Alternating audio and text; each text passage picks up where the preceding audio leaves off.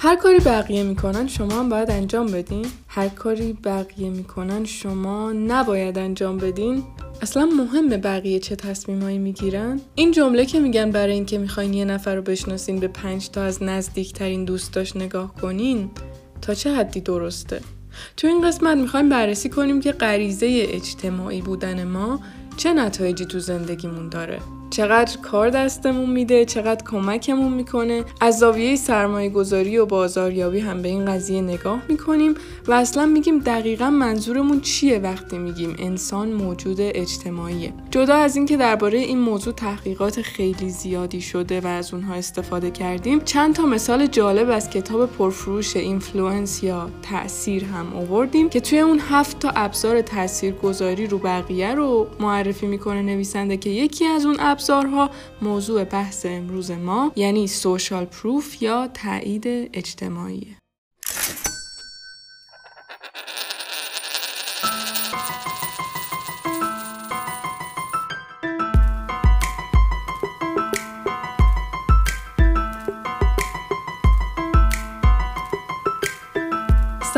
من مریم سعیدی هستم و شما دارید به اپیزود چهاردهم از فصل دوم پادکست اکوتاک گوش میدین.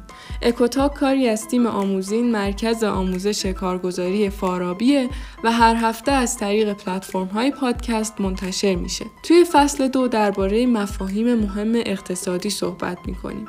مفاهیمی که کمک می‌کنه دنیا و اتفاقاتش رو شفافتر از قبل ببینیم. این اپیزود تو مرداد 1401 ضبط شده.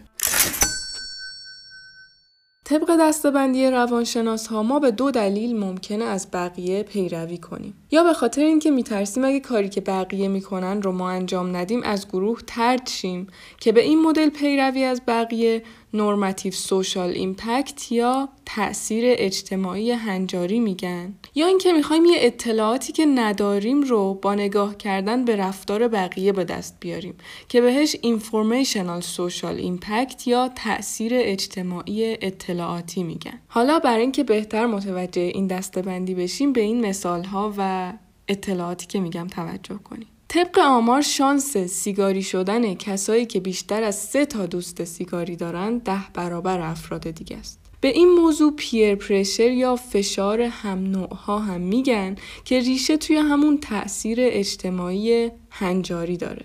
مثل اینکه وقتی توی جمعی همه ماسک زدن شما ماسک ندارین. با اینکه حالا خیلی هم شاید به ماسک زدن اعتقادی نداشته باشین ولی ماسکتون رو می‌زنین. مخصوصا اون اوایلی که کرونا اومده بود خیلی بیشتر اینجوری بود. اینم باز یه مثالی از اون پیروی نوع اول یا تاثیر اجتماعی هنجاریه. حالا فرض کنید برای اولین بار رفتین توی رستوران خیلی گرون و شیش مدل چنگال رو میزتونه که شما نمی‌دونین باید با کدوم چنگال غذاتون رو بخورین. برای همین یه جوری که کسی نفهمه به دست کسی که بغلتون نشسته نگاه می‌کنین که بفهمین باید چیکار کنین. به این نوع پیروی همون اینفورمیشنال سوشال ایمپکت یا تاثیر اجتماعی اطلاعاتی میگن. همه این حسایی که به ما دست میده و تجربهشون می‌کنیم هم ریشه توی اجتماعی بودن ما داره. آقای اش یه آزمایشی رو با هدف اینکه ببینه مردم وقتی جواب یه سوالی خیلی واضحه هنوزم خودشون رو با بقیه مطابقت میدن یا نه طراحی کرد و اومد از یه تعدادی خواست که بگن خطهایی که می‌بینن شبیه به همه یا نه. یه امتحان خیلی ساده یعنی جواب کاملا واضح بود. این افراد رو به چند تا گروه تقسیم کرد تو هر گروه هم بین پنج تا هفت نفر شرکت کننده بود ولی تو یه گروه هفت نفره 6 نفر نفوذی بودن و مسئولیتشون این بود که دوازده تا سوال از 18 تا سوال رو اشتباه جواب بدن و اون جواب رو هم به بقیه القا کنن به اون یه نفر دیگه ای که شرکت کننده واقعی بود. بعد اومد محاسبه کرد و دید که شرکت کننده های واقعی توی 32 درصد سوال ها جواب اشتباه اون نفوزی ها رو تایید کردن و 75 درصدشون حداقل یه جواب غلط رو چون بقیه گفتن تایید کردن. بعد اومد همون آدم ها رو تنها ازشون سوال های مشابه به آزمایش قبلی رو پرسید و دید که 98 درصدشون درست جواب دادن. اش میگه نمیشه این رفتار رو به تاثیر اجتماعی اطلاعاتی نسبت داد. چون تسکی که به گروه داده بودیم خیلی ساده بود و اصلا اون آدما نیازی نداشتن که اطلاعات اضافه به دست بیارن. رفتار این گروه جز دسته دوم یعنی نورماتیو سوشال ایمپکت قرار می‌گیره. چون که به نظر میاد افراد اون گروه نمی‌خواستن مخالف به نظر بیان و از گروه ترد بشن. حالا که یه دستبندی از این نوع رفتار تو ذهنتون شکل گرفت ببینیم که کسب و کارها چطور خودشون رو با این خصوصیت انسان وفق دادن. بر اساس این تمایلات افراد به پیروی از همدیگه کسب و کارهایی هم شکل گرفته که این دنبال روی کردن رو ساختار یافته تر اجرا می‌کنه. خیلی ها اسمشون رو هم شنیدین توی دنیای سرمایه گذاری و باهاشون آشنا هستید. social trading و copy trading social trading که خب پلتفرمیه که شما می‌تونین توی اون پورتفوی سرمایه گذارهایی که خودشون می‌خوان پورتفوشون رو به اشتراک بذارن رو می‌بینین و تحلیلی که هر کدوم روی پورتفوشون دارن رو می‌تونین استفاده کنین و ببینین. copy trading هم که زیر مجموعه social trading ه یعنی از اون اول شما یه نفر رو بر اساس سابقه معاملاتیش انتخاب می‌کنین و دیگه اون فرد هر تریدی که کرد برای شما هم انجام میشه. در راستای همین سوشال تریدینگ هم الان سرمایه گذارهای خیلی معروفی مثل وارن بافت سال هاست که پورتفوشون رو به اشتراک می‌ذارن و همه می‌تونن ببینن اونها رو و خب خیلی ها هم ترید های خودشون رو به موازات اونها پیش می‌برن و حتی تحلیل های بیشتری هم از اقدامات اونا تو سرمایه گذاریشون می‌کنن. مثلا اینکه وارن بافت این هفته رفت سراغ سهام های نفتی. به نظرتون علت این چیه؟ چه اتفاقی قرار بیفته؟ و اینکه حالا چه سهم های مشابهی وجود داره که ما می‌تونیم روشون سرمایه گذاری کنیم. البته که خب الان توی ایران فعلا سازوکاری برای مجوز دادن به این نوع معاملات یعنی کپی تریدینگ توی بازار سرمایه نداریم.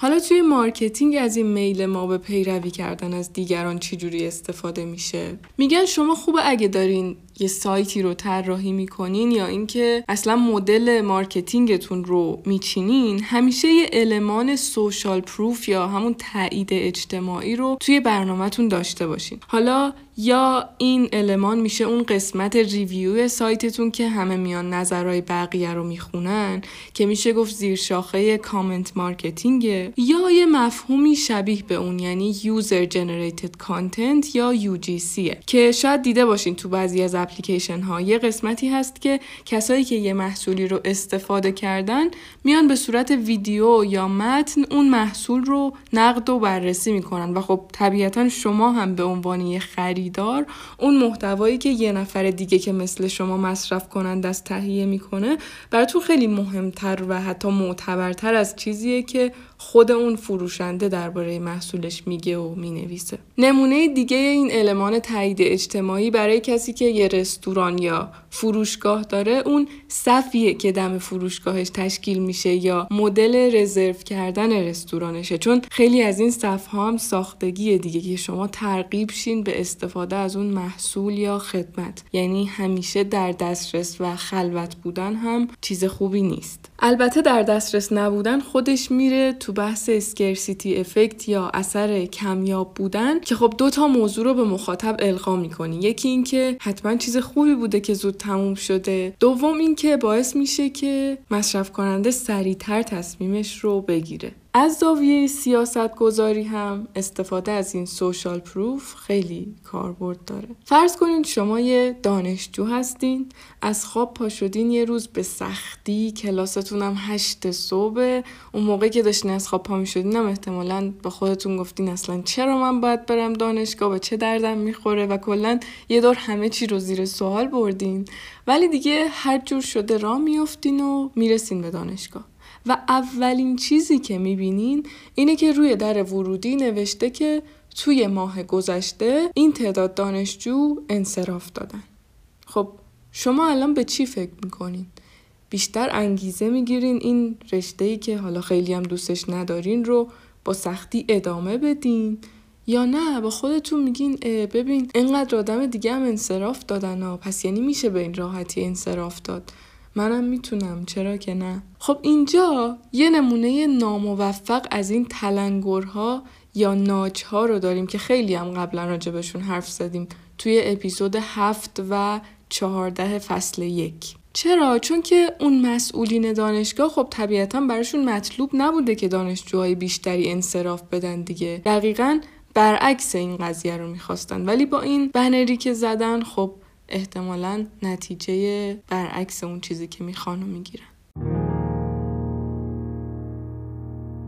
حالا این سناریو رو در نظر بگیرین که شما توی محلی زندگی می‌کنین همه همسایه هاتون خیلی دقیق و مرتب زباله هاشون رو تفکیک می‌کنن و علاوه بر اون شهرداری هم هی به شما این قضیه رو یادآوری می‌کنه که این تعداد از خونه های مثلا فلان منطقه زباله هاشون رو تفکیک می‌کنن. خب طبیعیه که شما هم اینجا با احتمال بیشتری این کار رو انجام میدین. در صورتی که همین شما اگه یه کشور دیگه بودین یا توی محله دیگه شاید لزوما اصلا براتون تفکیک زباله مهمم نبود. یعنی خصوصیت این نوع تأثیر پذیری اجتماعی اینه که شما رفتارتون توی مجامع عمومی تغییر می‌کنه ولی نه لزوما باورهای شخصیتون. خیلی هم نمونه این رفتارا رو دیدیم دیگه. نمونه بارزش کسایی هستن که وقتی میرن یه کشور توسعه یافته تر خیلی تحت تاثیر قرار می‌گیرن که وای اینا چقدر به قوانین عمل می‌کنن چقدر تو رانندگی مثلا فاصله شون رو با ماشین جلویی حفظ می‌کنن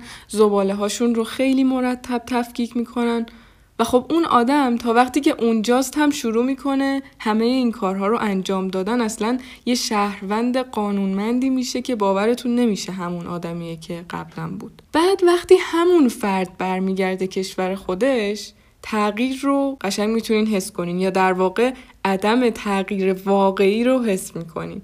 یعنی باور شخصیش تغییر نکرده. هنوزم تو رانندگی همونیه که قبلا بود یا تو خیلی مسائل دیگه. ولی رفتارش توی مجامع عمومی عین بقیه میشه. حالا اینجا هنر سیاستگذار اینه که بیاد قوانین و اون رفتاری که می‌خواد تو جامعه شکل بگیره رو تبدیل به یه نرم اجتماعی بکنه که دیگه تک تک مردم برای همدیگه مثل یک نهاد نظارتی انگار عمل کنن و احساس کنن همش دارن دیده میشن. اینجاست که باز برمیگردیم به همون مفاهیم به ظاهر تکراری ولی در واقع اساسی و مهم آموزش و فرهنگ سازی که همیشه به نظر اولویت آخره در صورتی که از همه اهمیتش بیشتره. مثال سادش هم اینه که میگن شما هرچی تعداد زندان ها و پلیس های بیشتری بذاری تو کشور نرخ جرم پایین نمیاد. باید علت اتفاق افتادن اون جرم رو از بین ببری.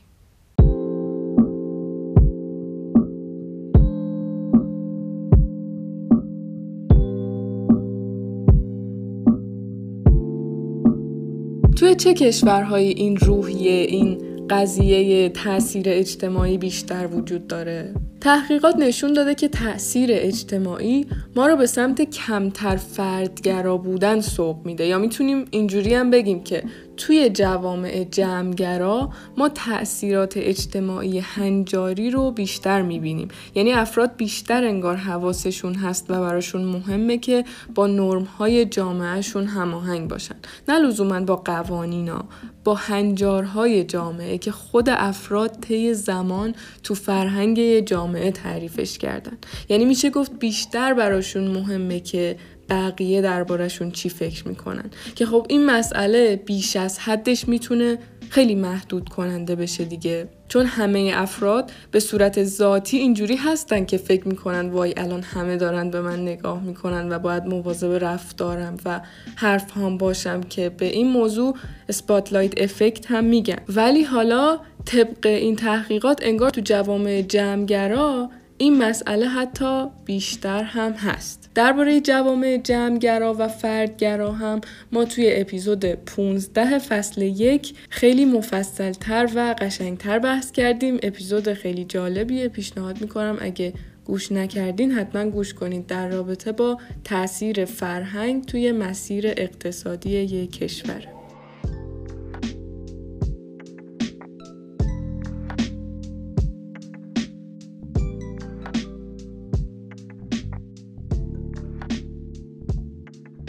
یه موضوع جالب دیگه هم در این رابطه بگم بعد بحث رو جمعبندی می‌کنیم. این جمله که میگن اگه می‌خوای یه نفر رو بشناسی یا آینده یه نفر رو بدونی به پنج تا از نزدیکترین دوستاش نگاه کن چقدر درسته به نظر شما؟ دوستاتون رو الان تصور کنین طرز فکری که دارن شاید حالا شغلی که دارن سبک زندگی که دارن. حالا با خودتون مقایسه کنین. خب اینجا دو تا سوال می‌تونه برای شما مطرح شه. اینکه آیا اگه واقعا به دوستاتون شباهت دارین این به خاطر تأثیریه که شما رو هم گذاشتین؟ یا به خاطر مسیریه که شما انتخاب کردین و افرادی که باهاتون هم مسیر بودن رو دیدین و باهاشون دوست شدین؟ کدوم اول اتفاق افتاده؟ خب اینجا ما شواهد خیلی بیشتری مبنی بر ادعای اول داریم. یعنی اینکه واقعا افرادی که دایره نزدیک ما رو تشکیل دادن روی ما تاثیر می‌ذارن. آقای نیکولاس کریستاکیس یکی از محققینیه که به شدت به این مسئله اعتقاد داره و میگه اون چیزی که ما از اون به عنوان یه فرد یاد می‌کنیم در واقع ترکیبی از انسانهایی که ما می‌شناسیم و بهشون گوش میدیم و حلقه اجتماعی ما نه تنها بازتابی از خود ماست بلکه باعث ایجاد تغییراتی هم تو ما میشه. یه آزمایش خیلی معروفی داره این آقای کریستاکیس. میگه که بیماری چاقی مفرد یا همون اوبیسیتی واگیر داره. با این منطق که تغییرات وزنی شما با توجه به افرادی که شما می‌شناسین یا حتی آدمهایی که مستقیما تو دایره دوستی شما نیستن تعیین میشه. یعنی اگه من دوست شما و رو شما تاثیر می‌ذارم و شما میری روی دوست خودت همون تاثیر رو می‌ذاری این مسئله وایرال میشه. البته یه نقد هایی هم به این آزمایش و آقای نیکولاس کریستاکیس و همکاراش شده که خب میگن که شما چند تا مسئله رو که باید جدا در نظر می‌گرفتین اینجا با هم قاطی کردین و یا مثلا با این مدل تحلیل شما حتما قد افراد هم واگیر داره. ولی این فقط یکی از آزمایش های زیادیه که تو این زمینه انجام شده و خب همیشه درست نیست. قطعا علتهای دیگه برای بیماری اوبیسیتی هم هست. ولی چیزی که باید رو به ما اینجا میرسونه که چقدر حلقه دوستی ما رو ما تاثیر گذاره که حتی میگه وزن شما هم با توجه به دوستایی که انتخاب می‌کنین می‌تونه تغییر کنه.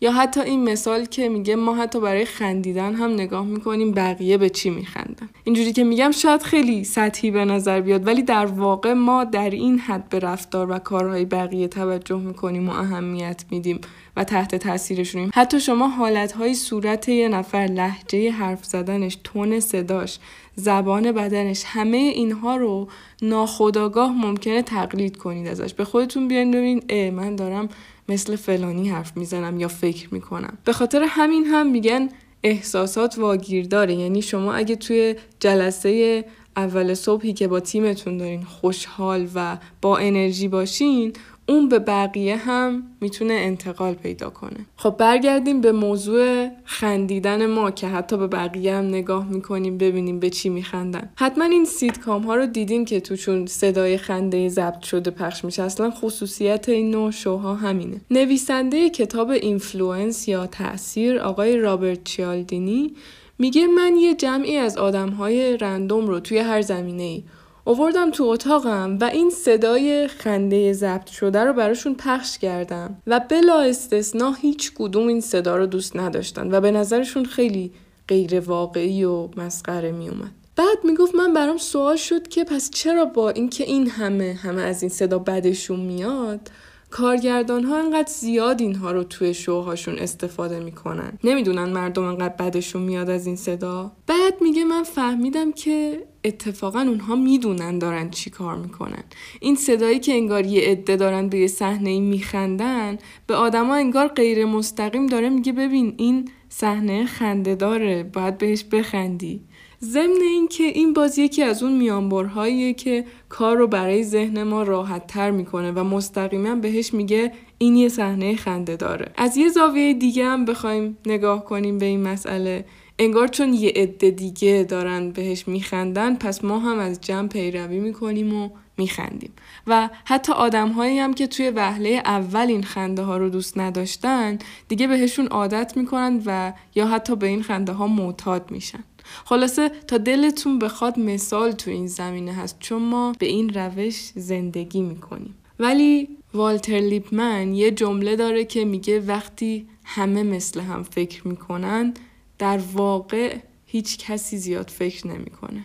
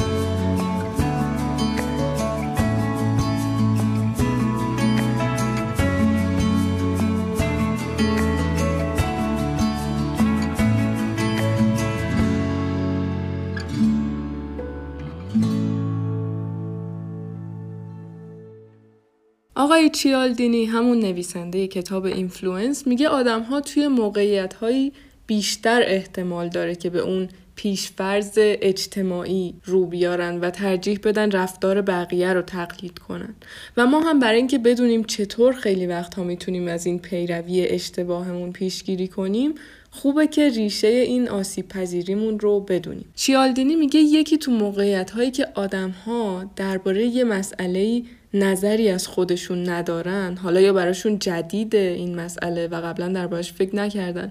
یا اینکه بالاخره به نتیجه نرسیدن این اتفاق میفته که از بقیه پیروی می‌کنن؟ یا تو شرایطی که درباره یه موضوعی مطمئن نیستن نمی‌دونن دقیقا باید چیکار کنن؟ بعد یه مثالی می‌زنه با عنوان دیویکتیمایزینگ یعنی چطور نذارین که قربانی بشین. میگه فرض کنید شما توی مکان عمومی هستین بعد یهو حس می‌کنین که حالتون خوب نیست پای راستتون سر شده قلبتون تیر می‌کشه و نیاز به کمک دارین ولی کسی به شما کمک نمی‌کنه. نه به خاطر اینکه مهربون نیستن یا اینکه اهمیت نمیدن. بلکه به خاطر اینکه مطمئن نیستن که آیا واقعا شما به کمک نیاز دارین و اینکه آیا اونها مسئولیت کمک به شما رو دارن یا نه. به خاطر همین هم به بقیه نگاه می‌کنن و می‌بینن که خب بقیه هم هیچ اقدامی نمی‌کنن. پس شاید ما هم نباید کاری بکنیم. ولی نویسنده میگه شما اگه اینو بدونین که علت انفعال مردم اون موقع اینه که مطمئن نیستن و نه چیز دیگه ای می‌تونین راهی پیدا کنید که مشکلتون رو حل کنید. و یه نفر به کمکتون بیاد. مثلا میگه تو چنین شرایطی شما باید خیلی مشخص به یه نفر اشاره کنید. مثلا بگین آقایی که جاکت آبی پوشیدی بیا به من کمک کن.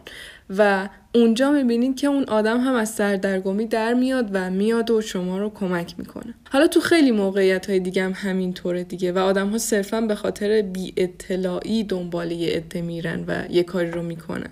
و اما سومین حالت وقتیه که آدم های تشابهی بین خودشون و فرد دیگه پیدا می‌کنن و با احتمال بیشتری تو این حالت از اون آدم پیروی می‌کنن این رفتار حتی تو بچه ها هم همینه و دیدن وقتی برای بچه هایی که از دندون پزشکی میترسن فیلم یه بچه همسن خودشون رو می‌ذارن که خیلی شاد و خوشحال رفته دندون پزشکی و اومده استرسشون کمتر میشه.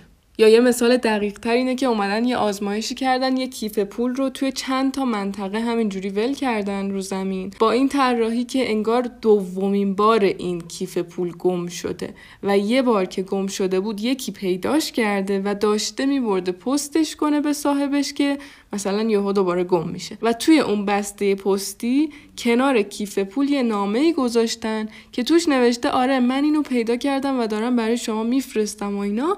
ولی نکته اینجا بود که بعضی از این نامه ها رو با لحن آمریکایی های بومی نوشته بودن و یه سریشون رو با لحن یه خارجی که ادبیاتش یکم فرق می‌کنه.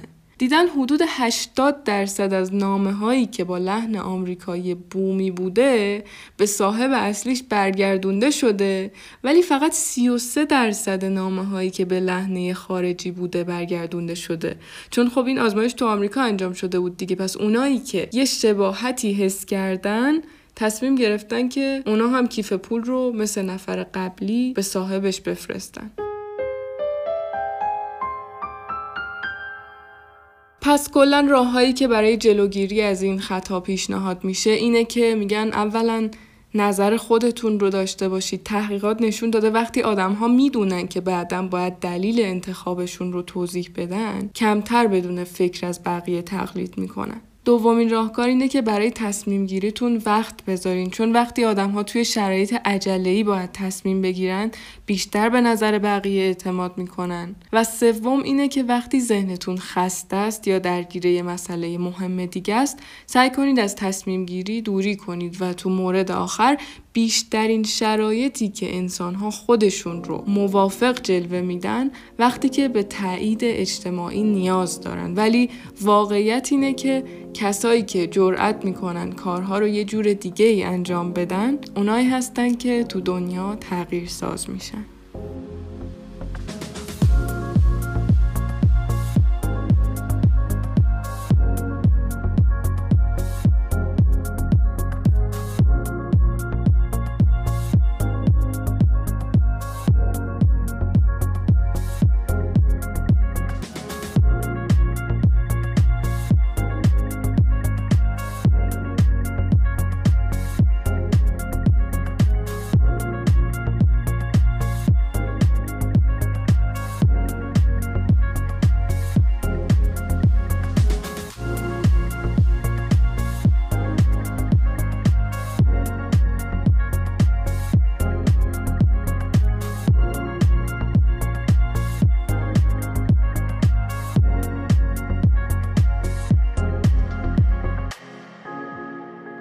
قسمت از تاثیر اجتماعی گفتیم و کاربرد این قضیه رو توی سرمایه گذاری، بازاریابی و سیاست گذاری بررسی کردیم. گفتیم ما به دو دلیل از بقیه پیروی می‌کنیم یا میترسیم که به خاطر متفاوت بودن از گروهی که هستیم طرد بشیم یا اینکه اطلاعاتی رو نداریم و می‌خوایم با نگاه کردن به بقیه اون رو به دست بیاریم.